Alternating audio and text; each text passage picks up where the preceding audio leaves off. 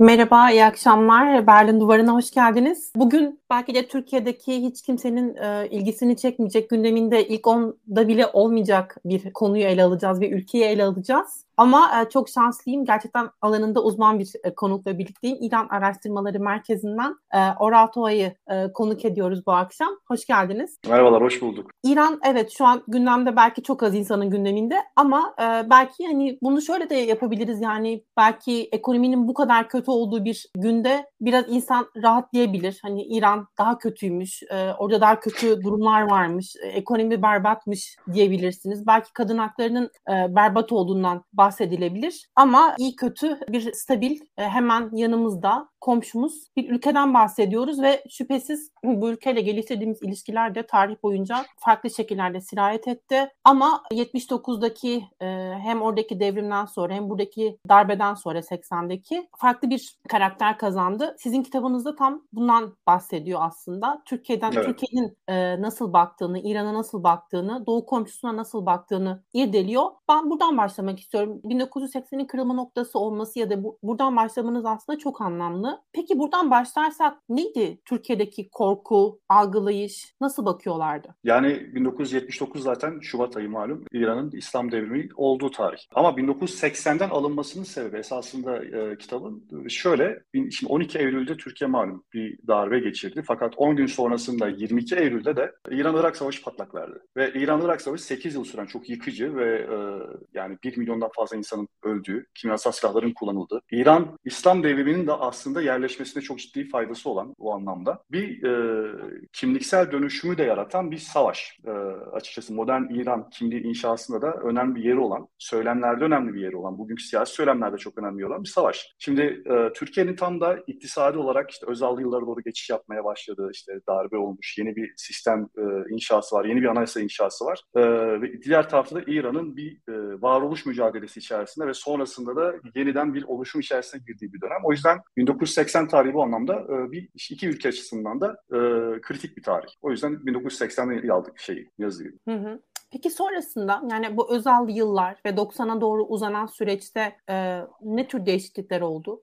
Ya şimdi şöyle aslında Türkiye'nin hani algısı açısından İran nasıl algıladığı açısından bakarsak Türkiye 1980'li 80'li yıl, e, yıllarda açıkçası İran'la öyle bir problemi vesairesi yok. Hani e, zaten buradaki mesele şu yani kimliksel inşa bağlamında bakmamızın sebebi şu. Mesela niye bir muhafazakar Güney Kore gazetesi e, 200'lü İran diye bir manşet atmıyor da Türkiye'de bir muhafazakar gazete 200'lü İran, fitneci İran Diye bir manşet atıyor. Hani aslında bu sorunun cevabını e, baktığım bir e, çalışma. Şimdi şöyle bir şey var. 79'da İran İslam devrimi olduğunda Türkiye ilk tanıyan ülkelerden bir tanesi devrimi. Yani e, hiç her ne kadar antitez gibi gözükse de iki ülkenin e, sistemi e, Türkiye hiç tereddüt etmeden tanıyor. Tabii bunun belli sebepleri var. Parçalanmış bir İran istememesi en başta olmak üzere. E, sonrasında Türk kamuoyundaki şeyle karar vericilerin e, bakış açıları biraz farklı. Ayrışıyor. Hatta bu yüzden Özal çok fazla taze demiş yani dönem içerisinde. Şimdi e, 1986'ya kadar okeyiz. Hiçbir problemimiz yok. Bizim İran'a karşı sadece şöyle e, işte Uğur Mumcu'nun falan yazıları var 1981'de bu e, beni sadrın azledilmesi meselesinde. Sonra işte ben bu olayları gördükçe işte Kurtuluş Savaşı'nın önderlerinin öngörüştürme işte saygıyla karşılıyorum dediği yazılar var o dönemde. İşte 84'te gene bir tane muhtemelen asparagas olan bir haber var. İşte İranlı bir aktör e, Kaan'da kendini Türk diye yutturdu gibi bir haber var. Tan gazetesinde yanlış hatırlamıyorum hatırlamıyorsam. Ee, yani böyle şey iyi ki hani ne güzel biz işte layık bir rejime sahibiz, iyi ki İran gibi değiliz gibi bir uzaktan bir bakış açısı var gazetelerde. Burada Türkiye'nin kendini e, tanımlama e, aslında tabii, tabii, tabii. E, çabası. Evet. Tamam, iç politika oynuyorlar yani. Tamamen şey var. Bu as, e, karar vericilerin söylemlerinde bunu çok fazla görmüyoruz açıkçası. O dönem Türkiye'nin en büyük sorunu çünkü PKK yeni yeni faaliyetlerine başlamış. İlk başlarda ciddi almaz bir tavır var Türkiye'de. Hani bunlar eşkıyadır. Bir tavır. Hatta Özal'ın meşhur şeyi vardır. Şortlu bir şekilde basın e, ilk saldırıdan sonra, Erup'tan sonra yanlış hatırlamıyorsam bu e, şortlu bir demeç veriyor. Marmaris tatilini kesmiyor. Hani böyle bir tavır var fakat sonra ciddileşmeye başlıyor meseleler ve 86'da e, 86 yazında Türkiye Kuzey Irak'taki kampları bombalıyor uçaklarıyla. Bu tabii İran'ın e, müttefiklerini bombalamak gibi oluyor. Çünkü İran-Irak savaşı çok sıcak ve e, Kürt ayrılıkçıları da kendi müttefik olarak görüyor Saddam yönetimine karşı e, İran e, yönetimi. Dolayısıyla Türkiye'nin buraya bir bombalama durumu İran'ın kendi aslında dayandığı dayanaklardan bir tanesi bombalamak gibi olduğundan bir diplomatik kriz ortaya çıkıyor. İşte bizim o dönemki Dışişleri Bakanı Halefoğlu apar topar işte Tahran'a gidiyor, çeşitli görüşmeler yapıyor, anlaşılıyor vesaire. Ee, buraya kadar okey. Ama 86'nın sonunda Kasım, Aralık gibi işin rengi değişmeye başlıyor Türkiye ile İran arasında. Çünkü Türkiye'de Ocak ayında, 80'in Ocak ayında bazı protestolar başlıyor. Ee, şeriatçı dedikleri gazetelerin özellikle. Ee, işte e, ne diyeyim hani muhafazakarların özellikle başörtüsüne karşı itirazlarının yükseldiği protestolar söz konusu olmaya başlıyor iç politikada. E, iç politikada bu şekilde protestolar e, olurken tabii gazeteler de ona göre manşetler atıyor. İşte Kara Cuma diyorlar, e, anayasayı yıktılar, işte şeriat istiyorlar, layık rejimi yıkmak istiyorlar e, minvalinde birçok manşet atılıyor iç politikada. Ama bu sırada İran'dan da bunu destekler nitelikte açıklamalar gelmeye başlıyor. İşte orada işin rengi değişmeye başlıyor Türkiye açısından. Yani Türkiye'nin özellikle e, şey e, İran Başbakanı Musevi şey diyor e, işte ilişkilerin iyi olması için İslami değerlere saygıyı şart koşuyor Musevi. Bu sefer de sen bizim iç işlerimize nasıl karışırsın e, şeyi başlıyor Türk gazetelerinde, e, yazarlarda. E, fakat Özal tabii pragmatik bir adam. Tamamen ilişkileri geliştirmeye yönelik. Çünkü bu şekilde bir gidiş var ama bir tarafta da çok ciddi bir iktisadi bir işbirliği söz konusu dönemde. Çünkü 80'lerin başında e, 79'da falan İran'la e, yanlış hatırlamıyorsam sayılar şu an aklımda değil ama 1-2 milyar dolar kadar bir ticaret hacimiz varken bu 85'te çok daha yüksek e, şeylere çıkıyor. Bir, sanırım 5-6 milyar dolar civarı olmasından şu an sayılar tam aklımda değil ama e, bayağı katlıyor yani bu ticari hacim ve o dönemde İran'ın da para ihtiyacı var savaş halinde ve yani transit olarak Türkiye çok önemli. Türkiye'nin de sermaye ihtiyacı var yapmak istediği atılımlar için. Dolayısıyla Irak ve İran Türkiye için sermaye devşirebileceği bir pazar alanı o dönemde. Avrupa ile biraz ilişkilerimizde e, şey var yani e, ticari anlamda sıkıntılarımız var. Bu anlamda Özal'ın bu yaklaşımı, pragmatik yaklaşımı işte karar vericilerin e, olan olaylara yapılan İran tarafından yapılan açıklamaları biraz daha kulak yumu, kapatmasına, işte görmemesine sebep oluyor. Bu sefer kamuoyunda işte Özal'ın pragmatizmi haddi aşmaya başladığı tarzında açıklamalar olmaya başlıyor. Yani isterseniz burada bırakayım ben konuyu. Oradan devam ederiz. Çünkü 80'lerden sonra sonra 90'larda vesaire bu İslam hareket örgütleri ve Hizbullah meselesi. Yani günümüze gelmek, ha, günümüze gelmek istiyorum. Hani bu 10 yıllık e, çerçevelerde bakarsak peki sonrasında 90'ları geçtiğimizde 90'lardan 2000'e kadar e, nasıl şekillendiğini e, bakmaya kalktığımızda ne görüyoruz? Şimdi tabii ha, burada şimdi... Türkiye'deki işte bu istikrarsız koalisyonlar vesaire başka krizler de etkili ama.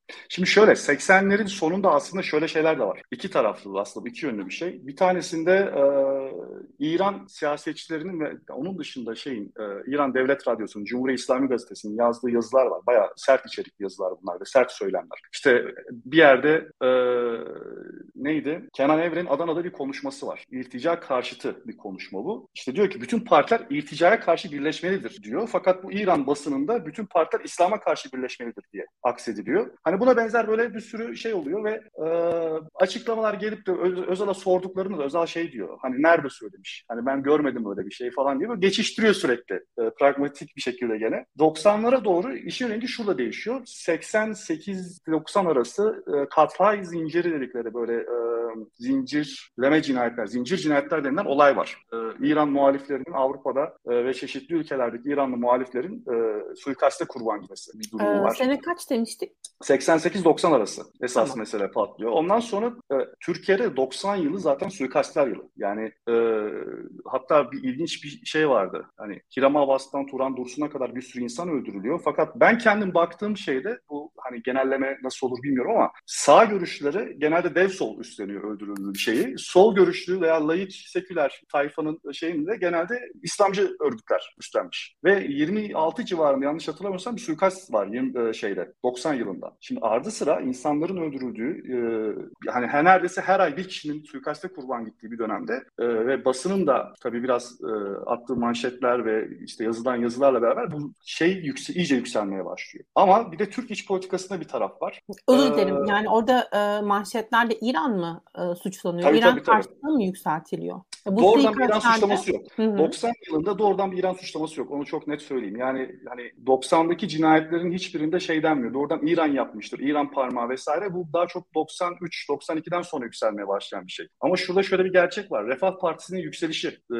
ayrıca layık kesimde bir şey yaratıyor. Bir e, endişe yaratıyor. 84'te %4.4 oy alıyor. Ondan sonra bir sonraki seçimde e, 40 milletvekili pardon 60 ittifakla giriyor. 60 milletvekili 40 Refah Parti'nin meclise sokuyor. Zaten meşhur 94 seçimlerinde de 5 e, tane büyük şehir ve işte çeşitli e, il ve ilçeleri almasıyla gazeteler zaten o zaman şey yapıyor. Yani Ankara'nın taşına bak, gözlerinin yaşına, uyan Gazi Paşa, şu feleğin işine bak falan gibi manşetler atıyorlar o dönemde. E, şimdi bir taraftan Türkiye'de İslamcı hareketin yükselişi, öteki taraftan bu tip suikastlerin varlığını e, şey yapması ve Türkiye'nin terör kıskacına 90 ile 94 arasında özellikle PKK'nın 93'teki ve 92'deki faaliyetleri e, malum, herkesin malumu yükselmesi doğrudan bir sıkışmışlık ve e, bir nasıl denir ona artık böyle bir yorgunluk hissi mi diyeyim bir şey oluşuyor. Kamuoyunda böyle bir iyice tehdit zirve olduğu bir dönem oluşuyor. Ama özür dilerim yani mesela şunu anlamıyorum. Ee, işte bu Türkiye'de Refah Partisi'nin temsil ettiği İslamcı gelenek aslında bambaşka bir e,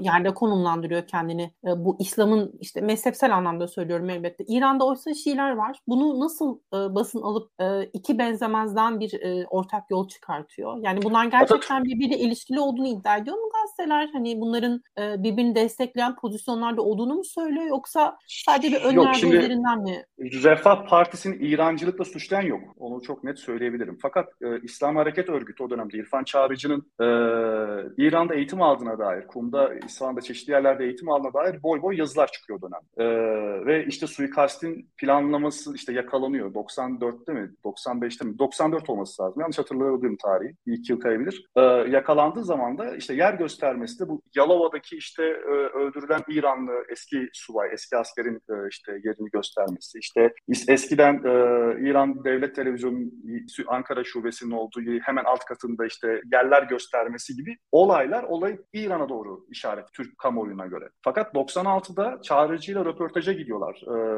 şeyler, gazeteciler. Ve orada diyor ki öyle bir örgüt yok. İslam Hareket Örgütü diye bir örgüt yok. Bu işte karakolda kurulmuş, uydurulmuş bir şey. Ve bütün her şeyi reddediyor. Bütün bunların aslında üzerine bırakıldığına dair bir iddiası da var. E, 96 yılındaki yaptığı röportajda. Şimdi ortada bir muallaklık var. Yani işin arkası, Uğur Mumcu suikastinde de hemen arkasından 24 Ocak Uğur Mumcu e, öldürülüyor ve hemen hemen arkasından bir hafta sonrasında e, İsmet Sezgin İran parmağı oldu. Süleyman Demirel İran parmağı olduğunu söylüyor. Açık açık İran suçlanmaya başlıyor Uğur Mumcu'dan sonra. Fakat daha sonra Susurluk Komisyonu raporlarına bakıyorsunuz. Hani e, özellikle bu Mehmet Eymürler vesaire şey diyorlar. Hani e, bu İran üzerine yıkılmış bir olaydır gibi bir şey var, tavır var. E, hani İran var mıdır yok mudur suikastlerin arkasında bu hep böyle muallak kalmış. Peki bu esnada şey İran'ın e, tavrı nasıl şekilleniyor? Yani bu suçlamalarla ilgili e, doğrudan bir... Özellikle Uğur Mumcu suikasti sonrasında hemen sonrasında şey yapıyor. E, basın açıklaması yapıyorlar. Direkt böyle bizim bununla hiçbir alakamız yoktur. E,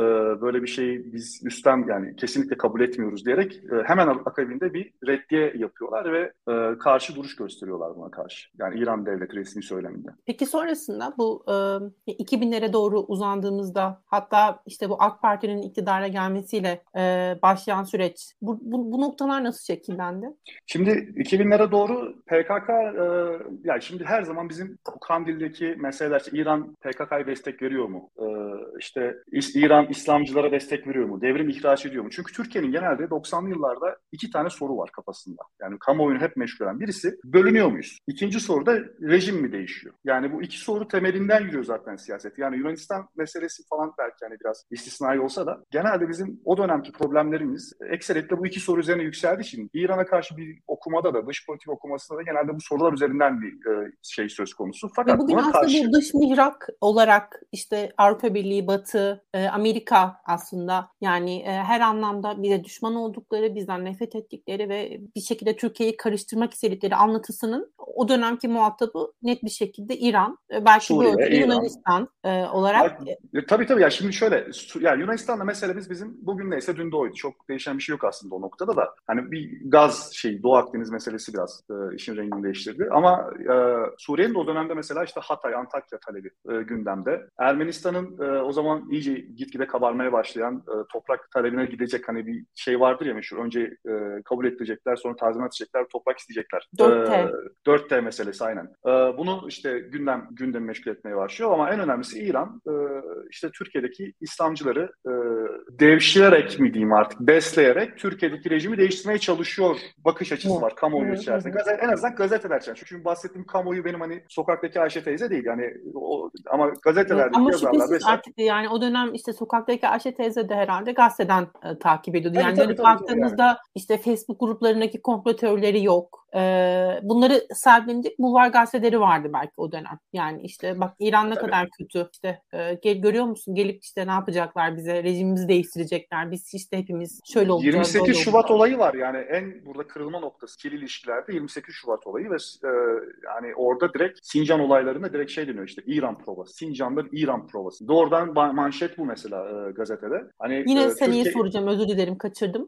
Sene kaç dediniz? E, 28 Şubat 97. 28 Şubat okey tamam pardon. Yani bu Sincan olayları öncesinde 28 hani Şubat'a giden süreçte Ocak ayında işte önce e, bu meşhur iftar meselesi ondan sonra da bu şey oluyor ya e, Sincan olayları Ankara'daki. E, orada işte o meseleden hemen sonrasında o tankların yürümesinin sürecinde böyle bir manşet atılıyor. İran e, çünkü Kudüs e, gecesi yapılıyor orada. Ramazan'ın son haftası, son cuması işte İran'da Kudüs günü olarak şey yapılır, kutlanır e, ya da anılır. E, aynı şey işte İstanbul'da Sincan Belediyesi'nin tertiplediği, İran Büyükelçisi'nin katıldığı bir e, gösteri diyeyim. Hani orada piyesler falan yapılıyor. Ve bu işte ciddi bir kamyonda feravan yaratıyor. Yani vay arkadaş işte biz İran bulacağız. E, İran e, rejimin yani rejim isteyenler bu işte orada zaten Refah Partisi İran şeyi daha yakın e, bahsettiğimiz ilk başta şey vardı ya. Çünkü ilk ziyaretini Erbakan İran'a yani bu bir siyasi bir tavır. Ve e, sonrasında e, tabii işte bu D7 hikayeleri falan filan bütün bunlar arka arkaya gelince bütün bunlar arka arkaya gelince işte İran e, Refah Partisi işte şey o, o dönemde oluyor ve e, bu hani İran üzerindeki tehdit algısının artık zirve noktasıyla şey devriliyor yani iktidar değişiyor öyle söyleyeyim. Yani onun da çok ciddi bir payı var burada 28 Şubat olayında. Bu İran'a karşı hissettiğimiz e, tehdit algısının ve rejim değişme hikayesinin burada da çok ciddi bir şeyi var. O dönem. Anlatanın alıcısı var şüphesiz o dönem. E, tabii çünkü 86'dan beri işlenen bir kumaş bu. Yani bir günde e, şey değil yavaş yavaş suikastler vesaire falan 10 yıl içerisinde 15 yıl içerisinde işlenen bir konu ve e, bir de şöyle bir şey var. E, İran'a giden öğrenciler meselesi o dönemde bayağı sıkıntı olmaya başlamıştı. Hatırlayanlar bilenler bilir. Yani e, niye gittin İran'a? İşte hani rejim karşıtı mısın, ajan mısın vesaire gibi her kim İran'a gidiyorsa orada sıkıntı yaşıyordu artık hani bir noktadan sonra. Diyanet İşleri Başkanı'nın yanlış hatırlamıyorsam bir demeci var gazeteye verdiği. Hani işte e, İran'ı yetiştirdiği imamlar Şii camilerinde işte İran'ı yetiştirdiği imamlar Türkiye'de Şii propagandası yapıyor gibi şeyler dönmeye başlıyor. Bütün bunlar tabii bizim o e, İran'a karşı geliştirdiğimiz algıların bir parçası. Peki sonra ilerlediğimizde tekrar yani AK Parti'nin iktidara gelmesi e, sürecinde nasıl e, ilişkilendiriliyor? Ya da bir ilişki kuruluyor mu aralarında? Şimdi Öcalan'dan sonra, Öcalan'ın yakalanışından sonra Türkiye'de terör olayı biraz daha tehdit olarak e, düştü. Hatta bitti. O dönemde terör bitti. E, şimdi deprem yaşadık, kriz yaşadık. Yani insanların açıkçası bu tip şeyleri çok da e, hali kalmamış bir zamanda AK Parti iktidara geldi. Ve e, AK Parti e, tamamen gene özel politikaların devamı şeklinde ticarete ağırlık vererek döneminde özellikle herkesle iyi ilişkiler kurma ve geliştirme üzerine e, siyaset yürüttü. Yani dolayısıyla o dönemde biz özellikle İran'la 2005 yılında sanki e, bir 10 yıl önce böyle şeyler yaşanmamışçasına oldukça yakın iyi ilişkiler kurmaya başladık. Ahmet Necat'la beraber özellikle. E, yani, yani e, bu çok uzun süre Arap Bağı'na kadar da böyle gitti. Yani çok uzun aslında 6-7 sene ama Arap Bağı'na kadar da böyle gitti bu mesele. Yani ticari bağlar ve bugün bile İran'la ticaret hacmimiz oldukça iyi yani bu anlamda. Bir de gaz meselesi var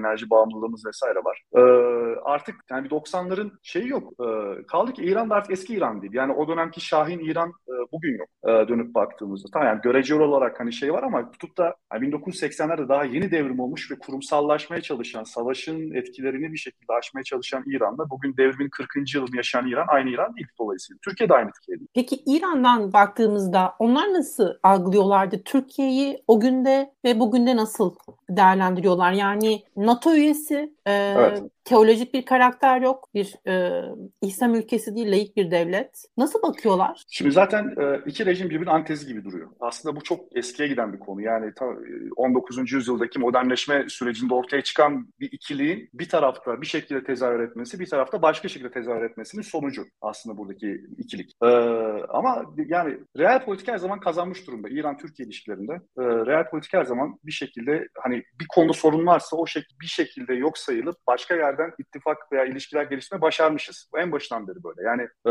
devrim zamanında bu böyleymiş. İki ülke de birbirine ihtiyacı olduğu gerçeğini kabul ediyor bu durumda. Yani ee, her ne olursa olsun işbirliğinin, Bak, diyaloğun. Bakarsanız İsrail ile beraber yani Orta Doğu'daki adam akıllı üç, ünite, üç devletten bir tanesine sistematik olarak şey yapmış ve hiç kimse Orta Doğu'da parçalanmış bir Türkiye ve parçalanmış bir İran istemez. Ee, hani şey olarak. Dolayısıyla çünkü diğer ülkeye tehdit bu. Yani şey olarak. Ve bir şekilde e, nasıl diyeyim hani rekabet ve dostluk bağlamında bu çok meşhur bir tabirdir zaten. Rekabet ve dostluk bağlamında ilerleyen bir ilişki söz konusu. Ama İran açısından sorduğunuz soruya gelirsen şimdi Türkiye'de çok ciddi bir İranlı muhalefet muhalif varlığı söz konusuydu. Bugün de öyleydi. E, bugün de öyle bir noktaya kadar. Hani eskisi kadar 80-90 kadar olmasa da bugün de var. Ama e, 80'lerde özellikle İran rejimi tesis edildiği sırada dışarıdaki İranlıların varlığı İran'ı ciddi anlamda bir şekilde rahatsız ediyordu. Bu zaten kat, e, zincir kat şey nedir o? Zincir katliamlar, zincir cinayetler denilen hikayenin de zaten patlamasının meselesi bu muhalifler meselesi. Ve Türkiye'de de öldürülen İranlı muhalifler var 1990'ların başında. Şimdi muhaliflerin e, Türkiye'de bulunması, e,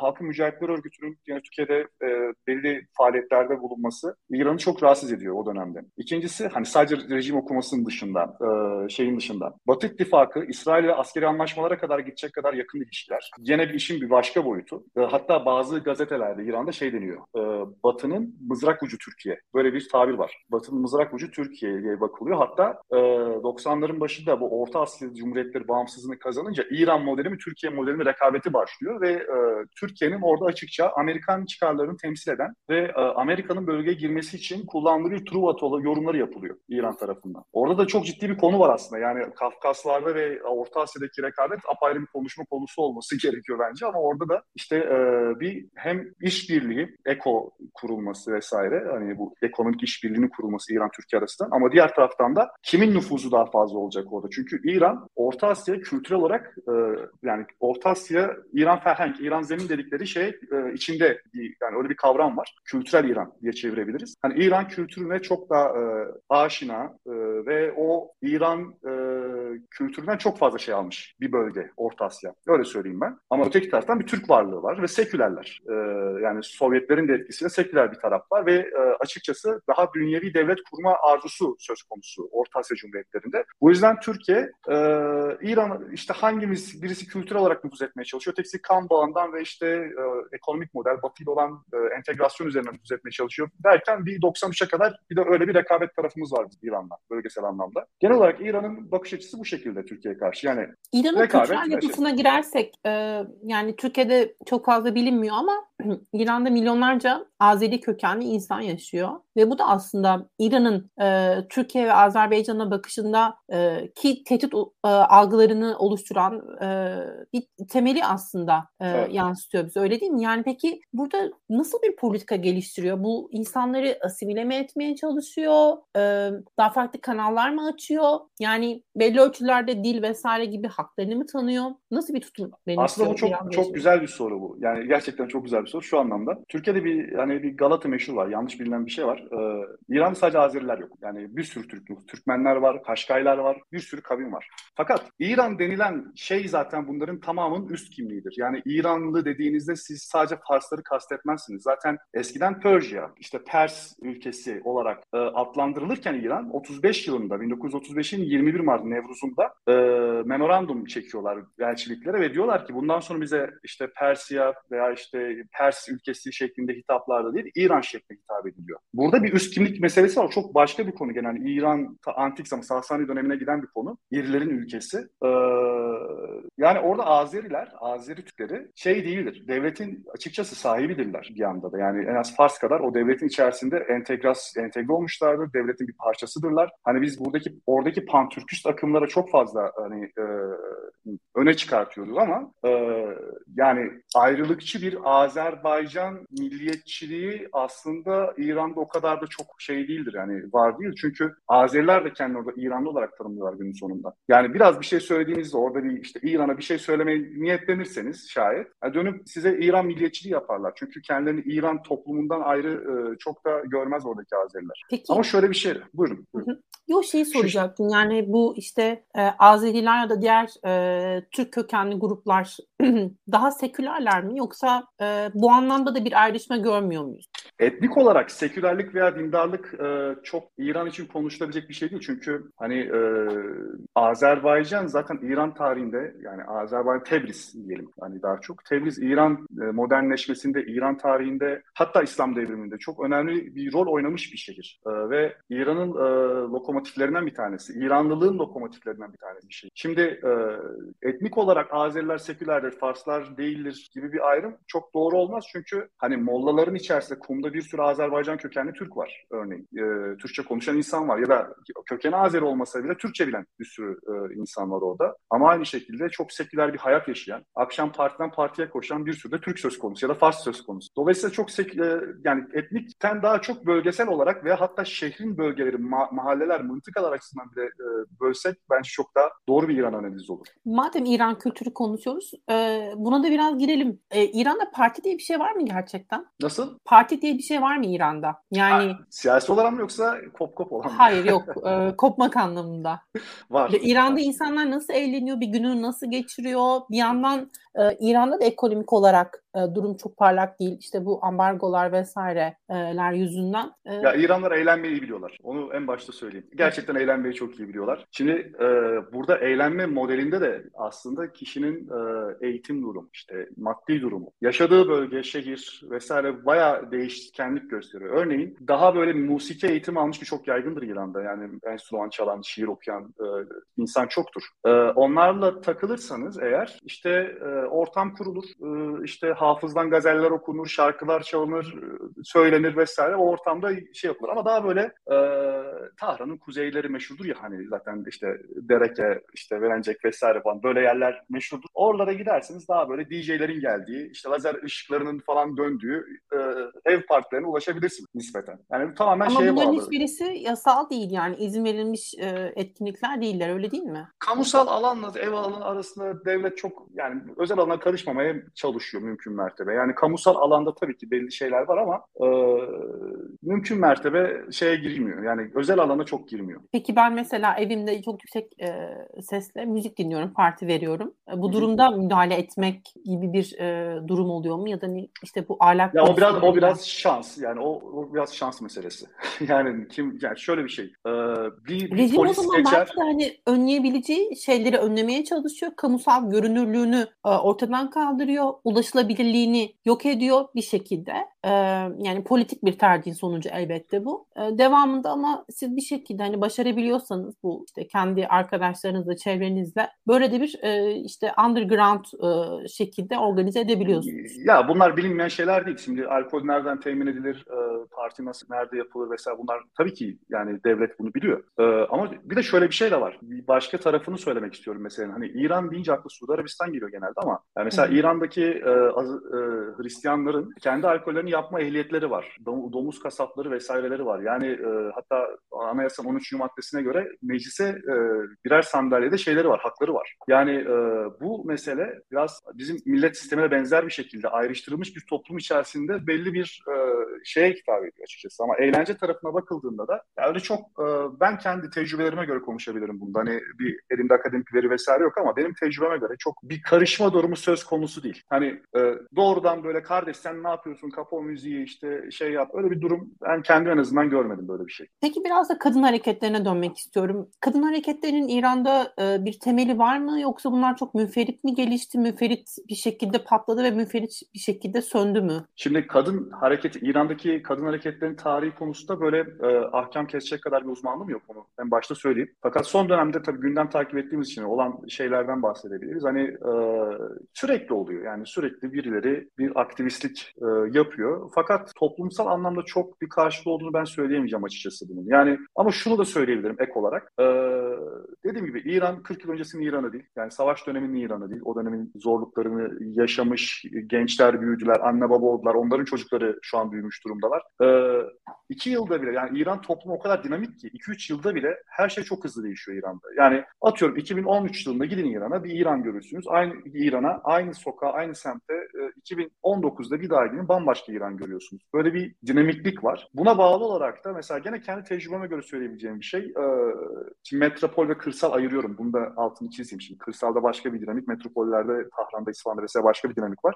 E, daha rahat takılan kadınlar gördüm en son İran'da ben. Yani hani eskiden başörtüsü düştüğü zaman hemen toplarlardı ama artık böyle Z kuşağı diye tabir edilen kuşaktaki çocukların düştüğü zaman hani hemen toplama gibi bir reflekslerin olmadığını gördüm. Araba içerisinde vesaire çıkarttıklarını başörtülerini vesaire gördüm. Zaten normalde çok böyle hani e, herkes kendi istediğini bir şekilde yaşıyor aslında. Çok kapalı kapalı bir örtünme e, zorunluluğu yok bir şekilde. Hani daha saçın gözüktüğü vesaire formüller var. Siz e, bu şehir merkezlerinden söylüyorsunuz değil mi? Yani kırsalda daha daha daha kapalı, daha muhafazakar. Çünkü orada iç e, denklemler Çok de var şüphesiz. Etnik olarak, dini olarak, dilsel olarak e, imparatorluk bakiyesi ve Türkiye'nin aksine halkları parçalanmamış, hala bir arada yaşayan bir e, İran var. Dolayısıyla yakın bir İran'dan bahsetmek çok zor. Yani e, Şiraz'da bambaşka bir sosyoloji var. Şiraz'ın biraz ilerisinde bambaşka bir sosyoloji var. Tahran'ın bir sokağında başka bir sosyoloji var. Biliyorsunuz aşağı sokağında başka bir sosyoloji var. Yani dolayısıyla böyle e, yakın bir İran'dan bahsedip İran şudur demek açıkçası çok da doğru bir İran analizi olmaz. Ya ben aslında Twitter'da paylaşırken işte bu hani Şirinler kasabası e, bakış açısı yani iyi mi kötü mü vesaire diye adlandırırken aslında kendimden bahsediyorum. Çünkü e, bir şekilde yani çok az okuduğunuzda ya da e, çünkü Türkiye'de aslında bundan çok bahsetmiyoruz. Yani çok detaylıca konuşmuyoruz İran'ı, İran toplumunu, İran'da insanların nasıl yaşadığını. Evet Türkiye'ye gelen Türkçe konuşan insanlar var. Hani bir şekilde topluma çok daha kolay entegre olabilen hani dil dil sayesinde. Ama onun haricinde gördüğümüz örnekler çok sınırlı ve şüphesiz bakış açımızda hani bununla paralel olarak çok sınırlı gelişiyor. Bir tane soru var. Onu yansıtmak istiyorum. Tabii. Ee, Zerdüşler. Zerdüşler e, anayasada tanımlı olarak şey yap, bir halk yani Zerdüşlerin Bahayilerin daha çok sorunu var. Zerdüşlerin hiçbir şeyi yok. Yani şöyle hiçbir şey yok demek de aslında doğru bir tabir değil. Elbette sosyal olaylar oluyor. Bir şekilde sıkıntılar vesaire yaşanıyor her toplumda olduğu gibi. Ama e, anayasal olarak Zerdüşlerin Zerdüştlerin hakları var. E, hatta Tahran'ın en büyük caddelerinden bir tanesinin adı Zerdüşt, Zerdüşt Caddesi'dir. En büyük değil hani ana merkezdeki İçişleri Bakanlığı böyle iki sokak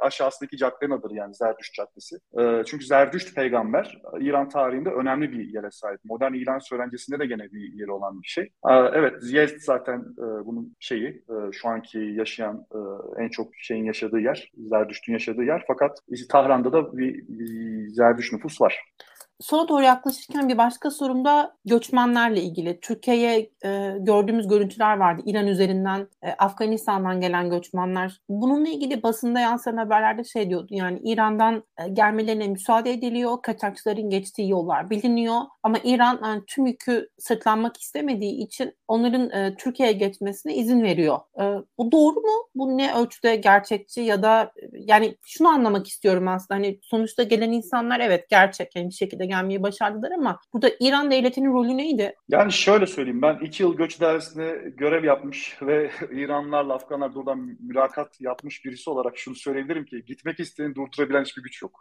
Yani e, istediğiniz evet. kadar istediğiniz kadar polis asker gitkin sınıra, istediğiniz kadar e, denet imzaya çağırın, bir şeyler yapın. Bir sabah soruyorsun nereye gitti? Yunan'a gitti diyorlar. Yani e, çünkü yani, de engelleyemezsin. Yüz, yani on binlerce insan akınından bahsediyor burada. Çok İran çok geniş bir coğrafya. Çok büyük bir coğrafya. Ee, hani ikisini engellesen geri kalanı engelleyemezsin. İran'da tabii ki kamplar var. Afganistan sınırında. Tabii ki mülakatlar alınıyor. Ona göre çeşitli e, şeyler var İran'da. Bir mekanizma var. Fakat e, yani aynı şey Yunanistan söylüyor mesela. Türkiye bizi yıkmak için Afganları bize gönderiyor diyor. Suriyelileri bize gönderiyor. Yani şimdi Türkiye'nin böyle bir politikası olduğunu söylemek e, bence zor. Ama yani kısa bir dönem için en azından e, biz izin veriyoruz siz gidebilirsiniz denildi. E, ama hani ya, pratikte Yunanistan'ı yıkmak için yapılan veya işte Yunanistan'ı zora koşmak evet, için bu sistematik şey değil. Yunanistan'ın ya da yaptığı suçlamalar da aslında birçok açıdan asılsızdı ve Yunanistan'ın e, imza attığı bir sürü insan hakları ihlali de var aslında bu işte sınırdan e,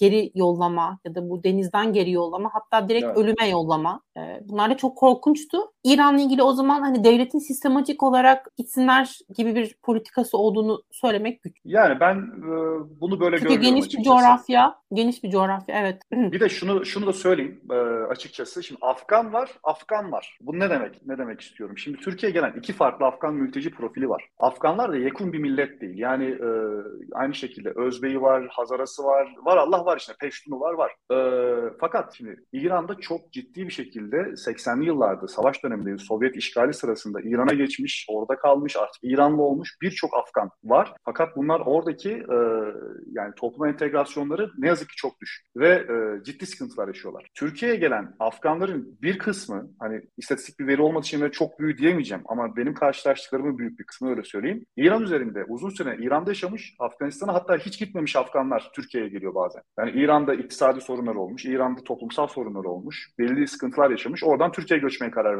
vermişler. Dolayısıyla e, o, o İran'ın şey pardon o Afgan'ın sosyolojik arka planıyla Afganistan'ın dağından gelen Afgan'ın arka planı çok başka oluyor. Bu şeye benzetilebilir. Almanya'da yaşayan Türk ile Türkiye'de yaşayan Türk arasındaki sosyolojik fark gibi bu açıkçası. Şimdi dolayısıyla biz hangi Afgan'la muhatabız ve hangi Afgan'la konuşuyoruz bunu da e, şey yapmak gerekiyor. Yani, Yıllardır e, İran'da yaşayıp İranlılaşmış Afganlar da var. Bu ve bunlar da aslında göç hareketinin bir parçası diyorsun. Taşralı yani bunlar şeyle değil. Entegre de olamamışlar orada. Yani ciddi sorunlar yaşıyorlar. E, ağır işlerde çalışıyorlar ve e, toplumla aralarında bir gözle görülmeyen bir çatışma da söz konusu. Dolayısıyla e, bu Gettolaşma var. Aynen bu, bu şey yaşamış hani bu ötekileşmeyi yaşamış ve bu kimliği inşa ederken bu ezilmişliği hissederek, yaşayarak büyümüş bir Afgan'ın e, Türkiye'ye gelip yaşam kurmasıyla e, gerçekten Afganistan'da işte başlık parasını biriktirebilmek için Türkiye'ye gelmiş bir Afgan'ın e, hal hareket tavır diyeyim ben bunu. Çok yuvarlak ve akademik olmayan bir şekilde ama aynı şekilde olmuyor. İkisi başka dinamiklere sahip sanırım. Bunun çok ciddi ayrım yapılması gerekiyor. E, peki bu gettolaşmaya gelmişken çok kısaca belki İran'daki ekonomik durumla ilgili de konuşabilir miyiz? İran'da şu an ekonomi nasıl seyrediyor? İnsanların alım gücü ne durumda? Ambargolar İran'ın belini büktü. Yani bu